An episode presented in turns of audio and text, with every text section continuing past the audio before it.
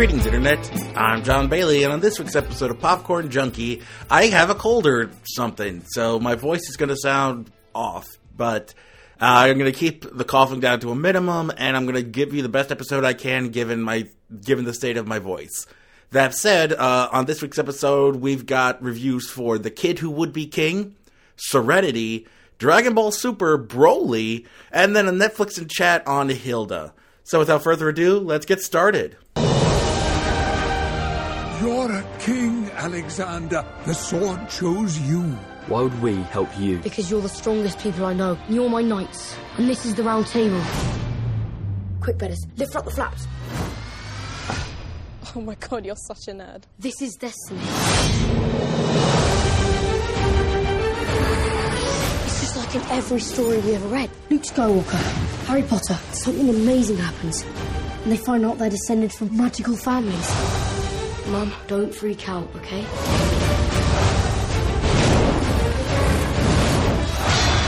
Who will join us? This is the best and the worst thing that's ever happened. All hail the once and future king. Please don't. It's embarrassing.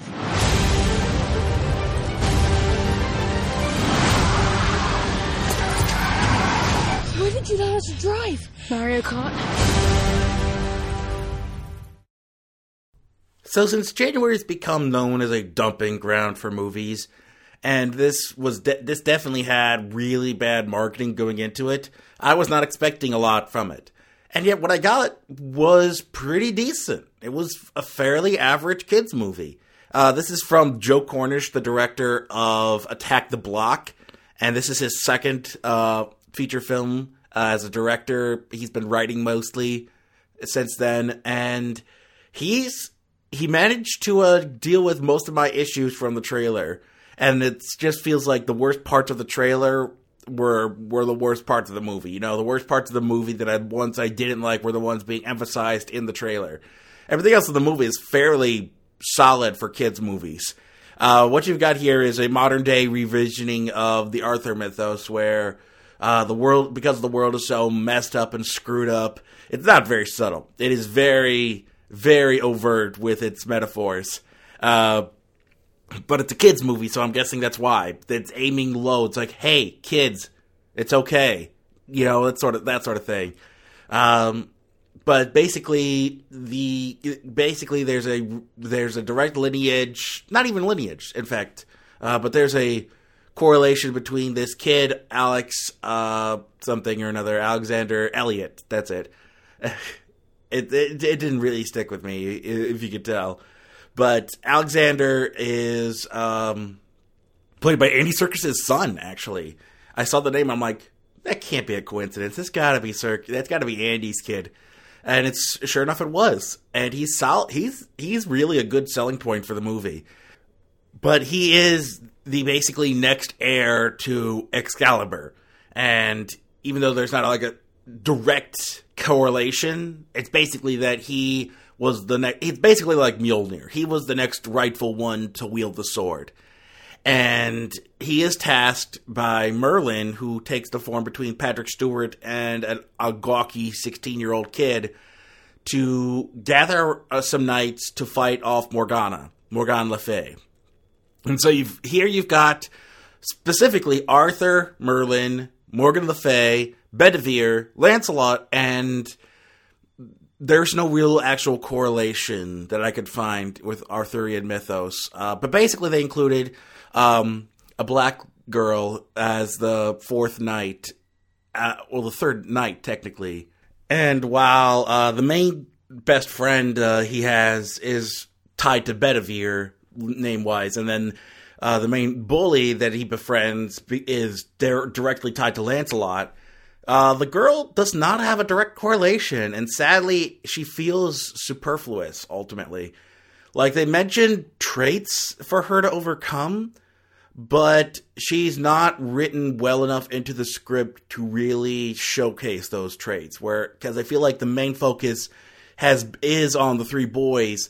Her, she is just kind of there alongside them. She's not really, they don't really play up her character like Lance has more growth than she does ultimately, and she's just kind of there almost at just because they wanted a girl there, and I feel like a be- you know you could have written more for her to do ultimately, but that's just me. So I don't know who she represents. Galahad, maybe. Like they don't like that's the thing. He specifically mentions Bedivere and Lancelot, but when it comes to her, there's like no correlation. She's like not Galahad, not any of the other knights. There are twelve knights of the Round Table. Two are represented, and then she's just there. I have no idea what her correlation is. Maybe that scene was cut. I don't know, but so, but at the same point, I do admire the diverse casting. You know, you've got um, who's the kid who plays his best friend? Let me look him up. Um, Dean Chaumoo, I want to say Chaumoo. Um, I'm guessing he's uh, Indian or Pakistani. Maybe he's some sort of some sort of uh, Asian, uh, ang- ang- Asian Anglo. Uh, basically, this is his first movie, and he's actually pretty fun as the comic relief. Um, Rhianna Dorris is uh, Kay. That's the girl's name, and apparently she's been in a bunch of stuff. Uh, stage school as herself. Not sure what that's about, but apparently she's uh she. It looks like she's, you know, she's an up and coming uh, actress over in England as well. I don't know if anybody would recognize her though. And then uh, Tom Taylor plays Lance. He is he's in the Last Kingdom. Okay, whatever that. And he was in the Dark Tower. Wait, was he the boy in the dark main boy in the Dark Tower? Yes, he was. Okay, so that's who he was. So yeah, if you remember the Dark Tower, he was the kid in that. Uh, and here he's the bully and he's all right as a bully. you know he, he actually has stuff to do for the most part but um yeah i gotta say that uh it this this movie is pretty light in terms of actual story and it's not subtle in its metaphors it's very on the nose with what it's trying to say and of course it's a kids movie it's a family movie it's a kids movie so the kids get to save the day but they don't really give a reason why it has to be the kids you know, sometimes, you know, it would make more sense if they, like, that's the thing. They're fighting these magical entities, so why wouldn't you recruit, yeah, I don't know, the, the local military or something, or maybe local police, so, people with training? Why do you have to go with kids who train for a day? Like, that's, there's, those, it's those things. It's those things where it's like, okay, you're, you're really stretching what you're doing here. It's like there, and the fact that there, the, the fact that it's like there are like hundreds of casualties because of this decision. I think that would be more on the nose with this kind of thing, but they won't allow that in a kids movie. Um, but yeah, the effects are decent. Uh, Rebecca Ferguson plays Morgan Le Fay. She's all right, and then Patrick Stewart switches between um, the, him and uh, the Angus Imrie plays uh, the 16 year old Merlin, and he's apparently been on Father Brown, Kingdom, uh, basically a bunch of British TV. It looks like, and this is his first like major cross, con- you know, cross continent, cross you know, cross the pond sort of release. And yeah, he's all right for the most part. Uh, it's hard to compete with Patrick Stewart, but he does all right for his own for his own bits. He has little ticks and things of how he does magic as Merlin. Um, uh, but yeah, it's it's just that this movie, it's this movie's decent, which is better than I expected. I expected it to be terrible, but considering that it's Joe Cornish, the guy from Attack the Block, directing this and writing it, I expected more from him. I don't know if he was hindered by produ- by producers who wanted him to kidify it or what happened, but I, I feel like he can do better, and this is kind of a step down for him. Uh, but at the same point, I'll say the second half is better than the first. Uh, Andy Serkis' son definitely sells it. Uh, he he you know he does better than you would expect from the trailer.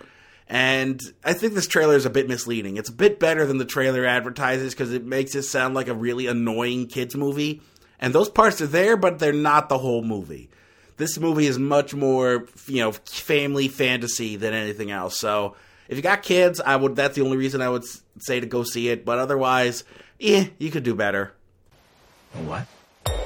I will give you $10 million. Dropped my husband in the ocean for the sharks. There's right and wrong, heaven and hell.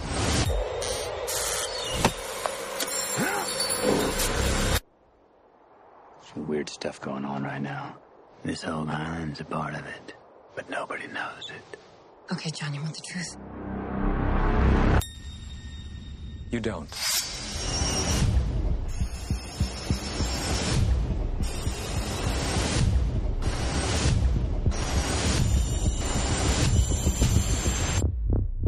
It's funny, huh?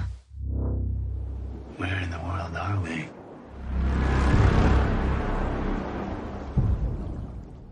My expectations were flipped upside down this weekend uh, because I'll, I'll, based on the trailers, I was expecting ki- like the kid who would be king to be a to be a uh, to be the one to be the unpopped kernel this weekend, the one that I would hate the most, or the one that I would find the least good.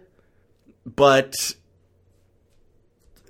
it in in reality, it was the Matthew McConaughey long delayed uh, Serenity that actually uh, actually is the unpopped kernel.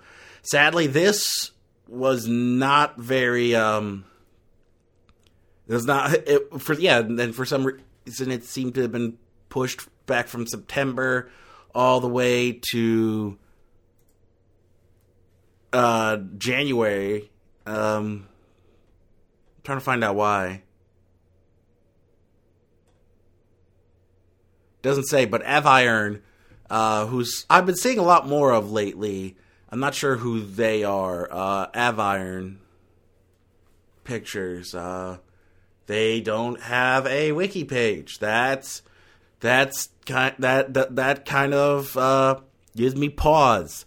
But yeah, basically, um, this is from Steven Knight, who's probably best known for Eastern Pro- helping on Eastern writing the screenplay for Eastern Promises. Um, he also directed Locke, uh, that movie from 2013 uh, that just featured Tom Hardy talking on the phone in this car. That I've heard good things about it. And he wrote something called he wrote and directed something with Jason Statham called Hummingbird that I never saw. That also came out in 2013. But uh, known in here in the states as Redemption, but I never saw it. Uh, he was also one of the creators of Who Wants to Be a Millionaire. Okay. Uh, so basically, yeah, this is him writing a new movie, and, it, and from the trailer, it wants to play itself as a sort of noirish thriller meets uh, old man in the the old man in the sea, sort of Moby Dick, you know, man versus nature, and then. I'll get into spoilers. I'll, I'll, I'll let you know when the spoilers are coming, but suffice to say that it is very, very poorly done. Uh, the actors are great. Uh, Matthew McConaughey kind of is not at his best, let's say, but Anne Hathaway's gr- good. Diane Lane feels wasted, honestly, but she's good for uh, when she's in it. Djimon Hounsou's fine. Um, uh, Jason Clarke is good, and then uh, who's this guy? Uh, Jeremy Strong plays a sort of mysterious character who shows up. Um, but basically, this is uh, yeah, this is trying to be a sort of double. You know, there are references to like things like double indemnity, where it's like, uh, know, you do this for me. Know, my hu- you know my husband's abusive. Please kill him for me. And it's trying to play itself off as that sort of noir style um, film thriller and what it turns out to be is much much dumber i'll reveal that in the spoilers but suffice to say that it is it does not hold up it, it's overwritten in points and it's not and so what while the actors are fine it is it is sadly not very good. And it kind of ultimately you know makes sense to release this in january. This is a very january style release and when you think about it. Uh, the premise for this part, uh, the part that they were mentioning, they, they were focusing on in the trailer, is McConaughey is a is an ex um, ex is a, is a vet, sort of ex as a Iraq War veteran who's kind of come to this island to escape his problems, and then his ex-wife, uh, played by Anne Hathaway, shows up asking her to kill her new husband. And you know for, first for the money and then for the, and then she starts to mention for the sake of her son. And then as things sort of progress we find you find out more and more about what's really going on. Like i mentioned in the last week's episode uh, the trailer find the, that last trailer finally started to reveal that there's maybe more going on here than people were uh, you know than the trailers were mentioning and then i but I would never have guessed based on the trailer. So, uh, with that said, I think I'll pause it here. Suffice to say that this is my unpopped kernel of the week. So if you don't want spoilers for this, you can skip ahead to the next review. Uh, but for those who don't mind, spoiler alert! Spoiler alert! Spoiler alert! Spoiler alert! This is your last warning. If you don't want to go, if you want to go into the movie unspoiled, here's your chance to get out. For those who are staying behind, this movie is a video game. The whole premise, the, the big mystery, the big thing that's going on is it's all taking place in the mind of um, Matthew McConaughey's abused son, who is working, who is programming a fishing slash GTA style island simulator. And he has programmed his dad to kill his stepfather in the video game. And the whole thing leads up to uh, the actual kid, Patrick, taking presumably his dad's knife and killing his step his abusive stepfather, who is still Jason Clarke but off screen. And yeah, if that was the case, they, they that came right the hell out of nowhere. And this is written by a guy who has no idea how video games work. This is basically written by a dad who sees his son playing video games and thinks, "Well, I can write a movie about that." And he has no idea about the in workings of video games. He knows that they're programmed. He knows that they are computer programs, but he has no idea about like how NPCs work. And if this was a kid programming a video game, there would be way more glitches. Like there there are professionals who are programming video games who have way more glitches in their programs than anything else. So like there would be things glitching out all over the place. Not to mention the fact that does this mean that his program has become self-aware? Is is is this movie predi- is this movie talking about the singularity where a computer AI has discovered sentience and realizes he himself is an AI in a video game after the quote unquote rules of the video game, which is uh which is um Jeremy Strong's character, I think that's his name. Uh yeah, Jeremy Strong came in to kind of talk to him about being the rules. Like and then of course the rules decide to change when it comes to the climax because we got to do the climax. We can't not have the climax. This movie is trying to write about video games without any knowledge about how video games actually work and are, are created. Like if when, when that twist is revealed halfway through the movie, and that's the thing.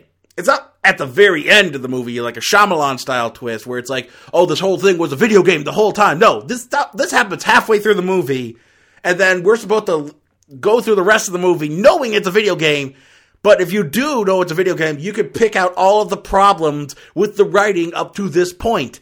And then, even though after that point is when the NPC stuff starts to kick in, where you start to see hints that the characters are NPCs, it's still a badly written movie if this is the point. If the point was it was all. That's the thing. In writing, you have to know your twist ahead of time.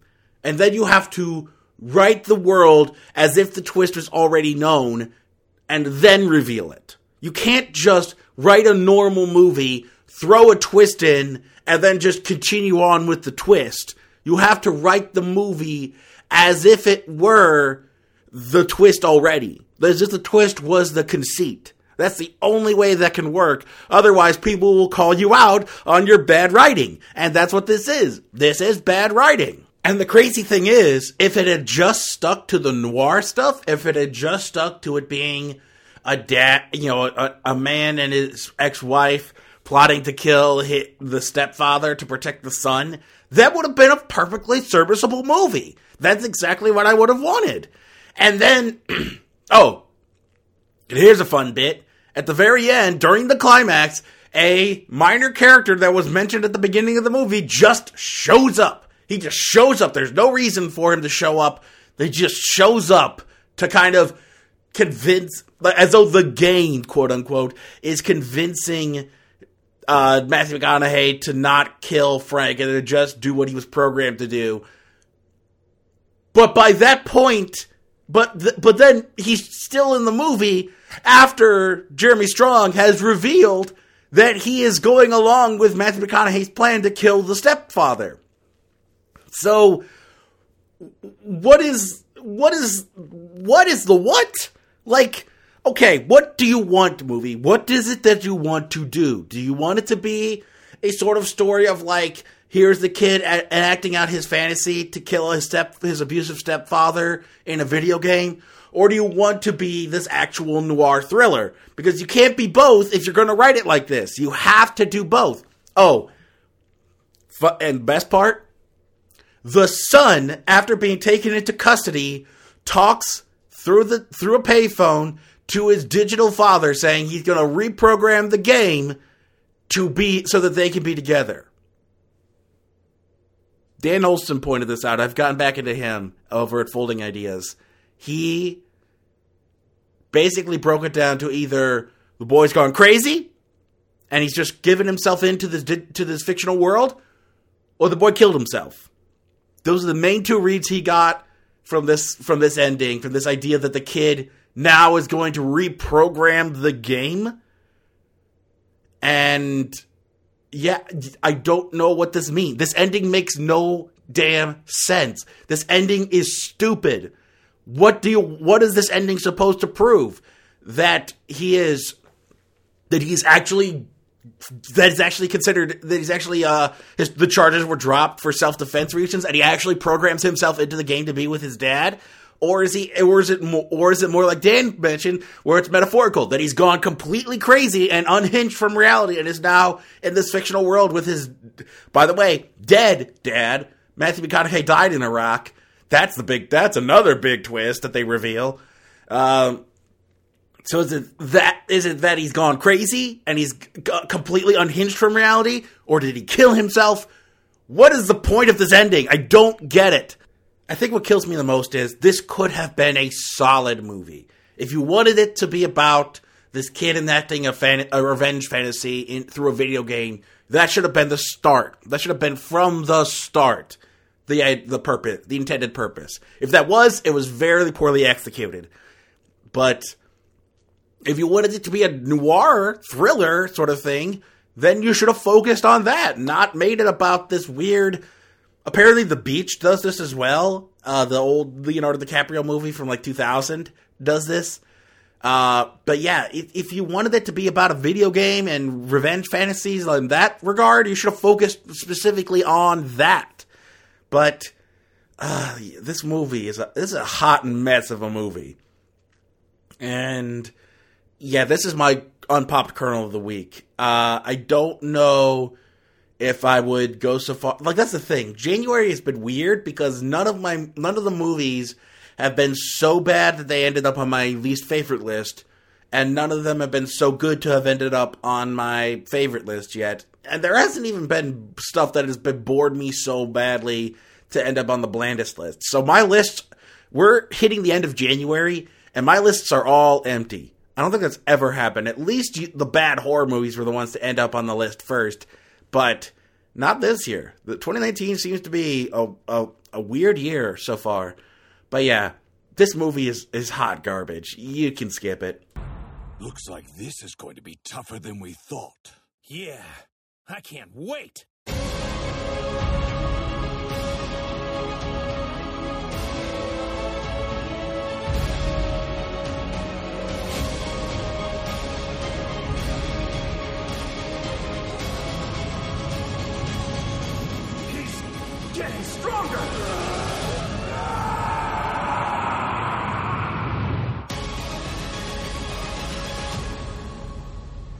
Well, this is something I never thought would happen. I'm reviewing a, a, a Dragon Ball movie on this podcast.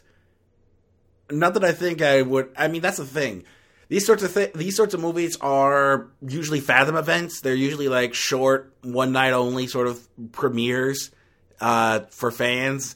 Meanwhile, I mentioned it in last week. This was number three at the box office last week, and I'm very curious to see if it holds up because this is an actual wide release for Funimation, which I mainly know through online streaming of anime. They have a movie in theaters. That's so bizarre to me. And not only that, it's doing well. It's actually doing well for them, which is even crazier. Wow, this is something, all right. I should mention off the bat that my main entry point for Dragon Ball has been Team Four Star, so that's kind of where I'm coming in the series from. Those are my those are my tiebacks. I, I so I know the basics of Dragon Ball, but I but I'm not like a super fan of it. I never. It was just before my time, honestly, because I was too young to watch it on TV.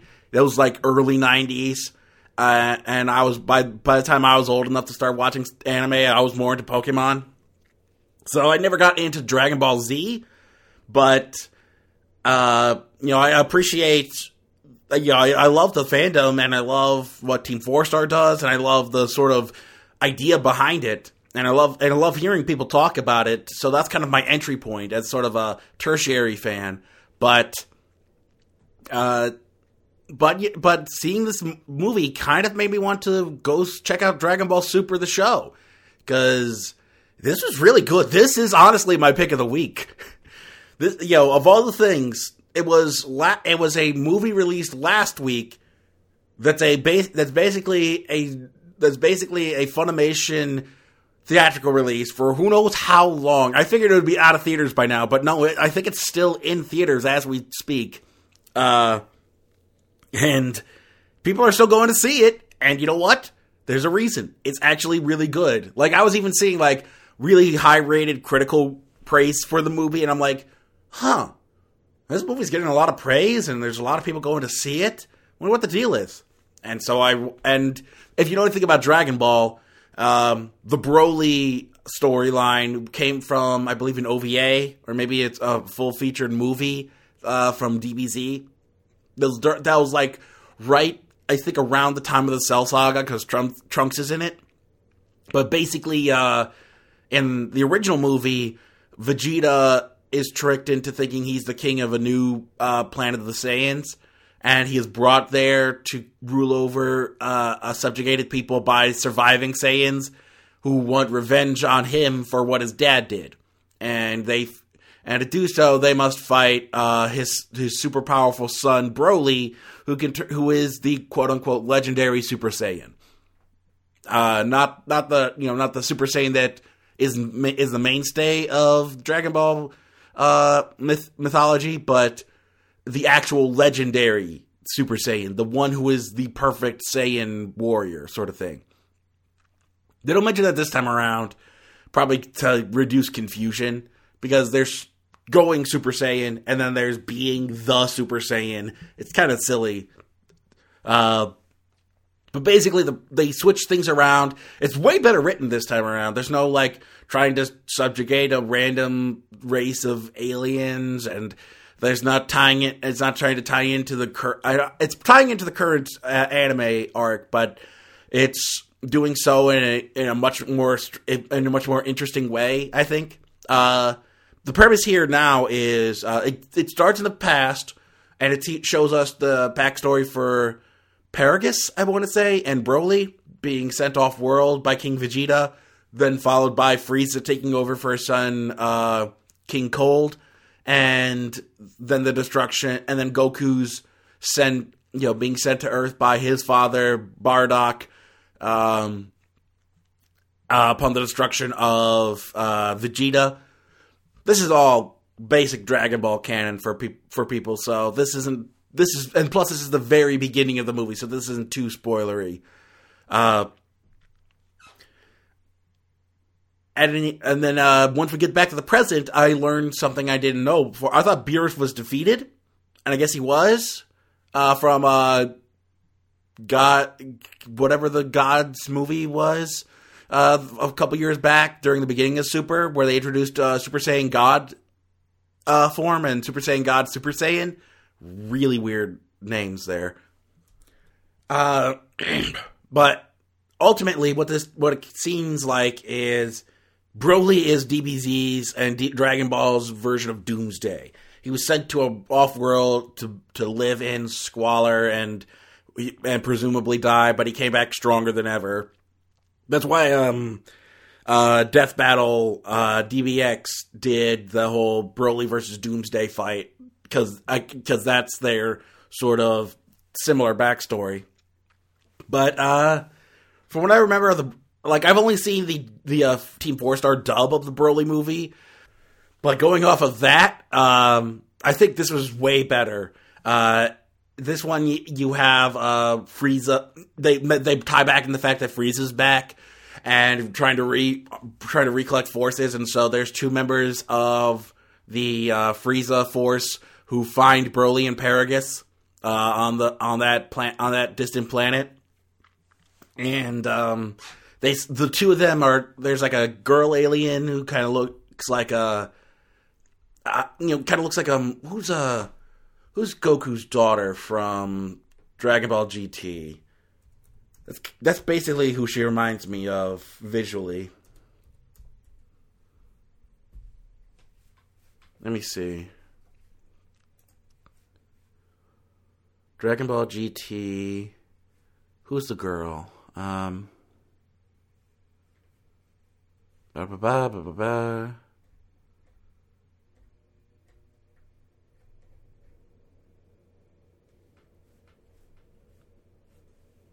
Hold on. Sorry, I'm I'm not as familiar with Dragon Ball canon, so the name's not coming right to me. And for some reason, it's not being really, not being said. Pan, I think Pan. Yeah.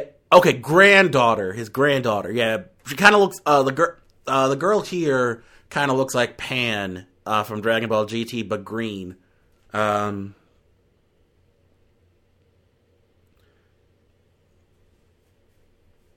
Here, let me uh, pull up names. I didn't catch a lot of the names uh, for this one.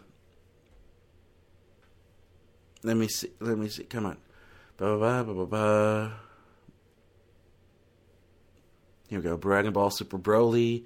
What are these? I have to go to the Dragon Ball wiki for this information. I think that's probably the best source. Let's go to the cast list. Here we go. Uh, Trunks, Bulma, Bulla, Whis is the, I'm guessing the uh, the the uh, sort of sidekick for Beerus. Oh, I spelled that right the first time. Neat. Yeah, I was right. Paragus, Berryblue, and Cheelai. I think okay, no, those are Frieza's hench people. Oh, Veronica Taylor. I didn't know she was still doing voices. Neat. Uh, Cheelai Lemo and Kikono are those it? Yeah, Lemo is the is an older sort of uh, ET like literal Steven Spielberg's ET looking dude who's orange, and then Kikono Okay, no, Kikono is the other Frieza henchman. So is it Cheelai? It is Cheelai. Yeah, uh, she is, she joined following the Tournament of Power, which was mentioned. Okay, no, she premiered in this movie, but yeah, basically Cheelai and uh, Lemo are these two Frieza Force members who are tasked with finding new um, new soldiers for Frieza. And then they find Broly and Paragus on this long distance planet and think, oh man, we hit the jackpot. Not only did we find Saiyan, surviving Saiyans, we found one with an immense power level. And so they bring them to Frieza, who's after the Dragon Balls. It's a it's a bit of a joke, so I won't give away the twi- the reason why Frieza's after the Dragon Balls. But basically, he stole the Dragon Balls that were already collected from Bulma and is after the seventh one to summon Shenron for something, and uh, and so Goku and Vegeta go with uh, who is it? what was his name? Whis and Bulma to find the seventh Dragon Ball and get them back from Frieza. And then Frieza shows up with Broly in tow, and then the most the the bulk of the movie is Broly versus Vegeta, and then Broly versus Goku mainly. Although he does have a bit of a fight with Frieza as well, who, uh, at one point. But they fight so so hard it actually terraforms the Ar- the Arctic landscape around them. It is it is amazing. That's the thing. This movie is uh, amazingly animated. When I'm, I mean, from somebody who mainly remembers the really stilted sort of DBZ sort of quick cuts cut kind of action, to see such fluid and wonderfully looking animation is is a nice change of pace. And I'm guessing this is probably the, uh, fairly par for the course for the for the series. I don't think it's too out of the ordinary, but even if it was, it's still amazing looking animation, just absolutely stunning. That's the reason to see this. The fights are the reason to see this movie. It is absolutely amazing fight choreography and uh, animation. It is stunning to behold on screen. I can see why they wanted to release this on the big screen, but the other main thing that I kind of predicted just from seeing Beerus at the beginning is Dragon Ball is kind of become taking a hint from My Little Pony. It looks like because My Little Pony, a big thing in them is befriending your enemies, and you know if somebody can be befriended, they should be befriended. And that seems to, and seeing Beerus and Whis at the beginning of this movie kind of made me realize, kind of made me think, is Dragon Ball Super doing that too? Where it's like, hey kids, it's okay if you're fighting at the first point. If you can be friends, be friends. I mean, It's not a bad, it's not a bad thing to teach kids, but I did not expect Dragon Ball to go that route. So yeah, Beerus is a Beerus is hanging out, being a babysitter for most of this movie after being like a god of death, being you know, you know, introduced as a god of death. he is now just hanging out with the little baby Bulla. this is Dragon Ball Super. This is what we're doing. So I have to go back and check out the series and the old movies to see what I've been missing. If this is what I'm, if this is what I'm getting uh, from the Broly movie. But yeah, I like it. I like this. Uh, so it made me want to go check out more Dragon Ball Super, which is what you want to do with any. Like that's the thing. You watch any movie based on a show, that should make you want to check out the show. That's the that should be the ultimate goal. Um, besides you know telling a good story. So here, this made me want to go check out Dragon Ball Super to see what I'm missing, and I absolutely will when I get the chance. So you may hear that on a future Netflix and chat. I've been about me checking out uh, Dragon Ball Super episodes. So keep posted for that. But for the meantime, if you got this playing near you, you should definitely check it out. If you like animation, if you like Dragon Ball, anime, any, any if this piques your interest at all, it is very good. Even as somebody who's not like super into Dragon Ball, this movie blew me out of the water for the most part. It's not like amazing, but it's like, okay, I get where the praise is coming from because this is very good. So yeah, go check out this movie. Salutations, ladies and gentlemen. It's the Popcorn Junkie here for a little Netflix and chat. All right. I haven't been very active on Netflix lately. Uh, I think that I've just been so overwhelmed with what they're get with what they're putting out that I kind of just put it off to, on the back burner for when I ha- feel like I have more time. So this past week, I decided to finally check out Hilda, and I love it. I absolutely love this series. This is exactly what I expected it to be, and it's exactly the kind of stuff that's right up my alley. Uh, the basic premise here is you've got a girl who grew up in the wilderness with her mom, uh, who loves the wilderness, loves hanging out with all the fantasy creatures, and that's the thing. This takes place in like a somewhat Scandinavian inspired uh, uh, area, ba- very like Norse heavy, like Norway maybe or or Sweden. I'm guessing Norway inspired. And while Hilda loves hanging out with all the wild, with all the fantasy creatures in the wilderness, her mom wants her to move to the city, and they give a good reason for them to finally do so. And then when she's there, she befriends these two kids, uh, Frida and I believe David. I think I want to say Dave.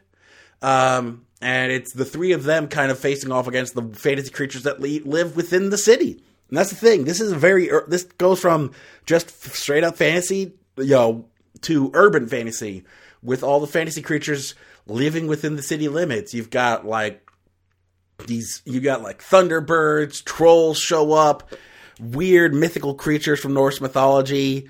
Uh, el- there's an elf main character who hangs out with them. It's it's a really lovely show, and it's sweet and charming. It's got a kind of it's got an interesting animation style. It, it feels like almost Peanuts meets Adventure Time, sort of, and it's it's very very it's very cute. It's very it's a very it feels like it's it's the um graphic novel come to life, I'm guessing. Anyway, it's uh yeah, it's very very nice animation and it makes me want to check out the graphic novels. Whereas Dragon Ball Super Broly made me want to check out the anime, this makes me want to go check out those graphic novels to see what I'm missing. Uh, it's very well written character development and very well executed sort of fantasy. It's that it's you know things don't go exactly as you predict they will, and it, and there's you know overarching storylines happening, and it's it's a really great first season, and I'm really excited for the next one in 2020. Uh, I think I'll leave it there. I, this is going to be a short episode. I know it's gonna, only going to be under an hour, but my voice is killing me, guys. I I'm coughing, I'm hacking, I'm rasping. Even the throat coat isn't helping. But uh, it, it, I think I'm just gonna have to call it. This is gonna be my sick day episode where I get the reviews out at least, but there's not gonna be a discussion. Uh, I'm gonna save my voice. Next week is we only have one real new release, so I'm gonna see if I can catch up on some Dragon Ball Super. Maybe give an update on that, and maybe check out some of the Fire doc, Fire Festival documentaries that came out um, on Netflix and Hulu. But for right now, my voice is killing me. So I rather than make it go all the way gone, I'm gonna cut it here. And next week we'll talk about the Oscars and the Razzies and whatnot. So for until next time, oh, well, shoot, I guess we should still do the outro, right? Uh, if you're listening to this podcast, you're most likely listening to us on Gunbucket Networks, and if you want to keep up to date on all the new episodes as they come out, you can do so at uh, GunbucketNetworks.com. Favorite us, whitelist us in your ad blocker, and um, be sure to check out all of our other programs on there. And if you have a podcast and you want to join us, send all your inquiries to GumbyCatNetworks at gmail.com, and we'll get back to you and see if we can have you join the network. Uh, otherwise, you can find us on your various third party app uh, for podcasting. We're on iTunes, Google Play, Spotify, Spreaker, Stitcher, um, iHeartRadio, and we're I'm hoping to get on to uh, Podbean maybe later this year. Uh, just have to give it some time. But for right now, um, those are the main places. And if you have a podcast app that you can't find us on, let me know uh, through the email address, and I'll see if I can get on there. Uh, be sure to leave a five star rating and review. Let people know that you like the show and that they should check it out as well. Check me out on social media facebook.com slash popcorn junkie, uh, twitter.com slash uh, uh, at corn junkie pod, uh, Instagram at popcorn junkie podcast, Stardust at popcorn junkie.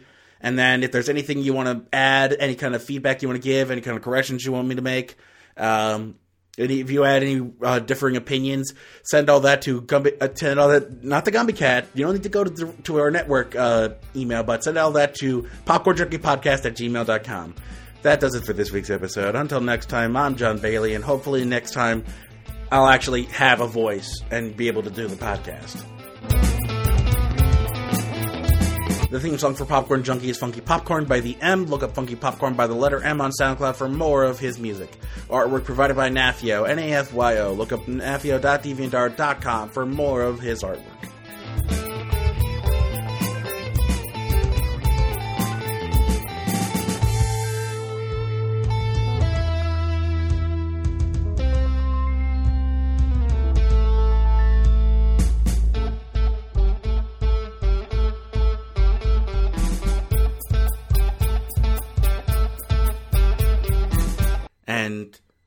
On. I don't know if that the mic's picking that up but my hot my hot water's ready for the tea. I'm drinking some throat coat. Be right back.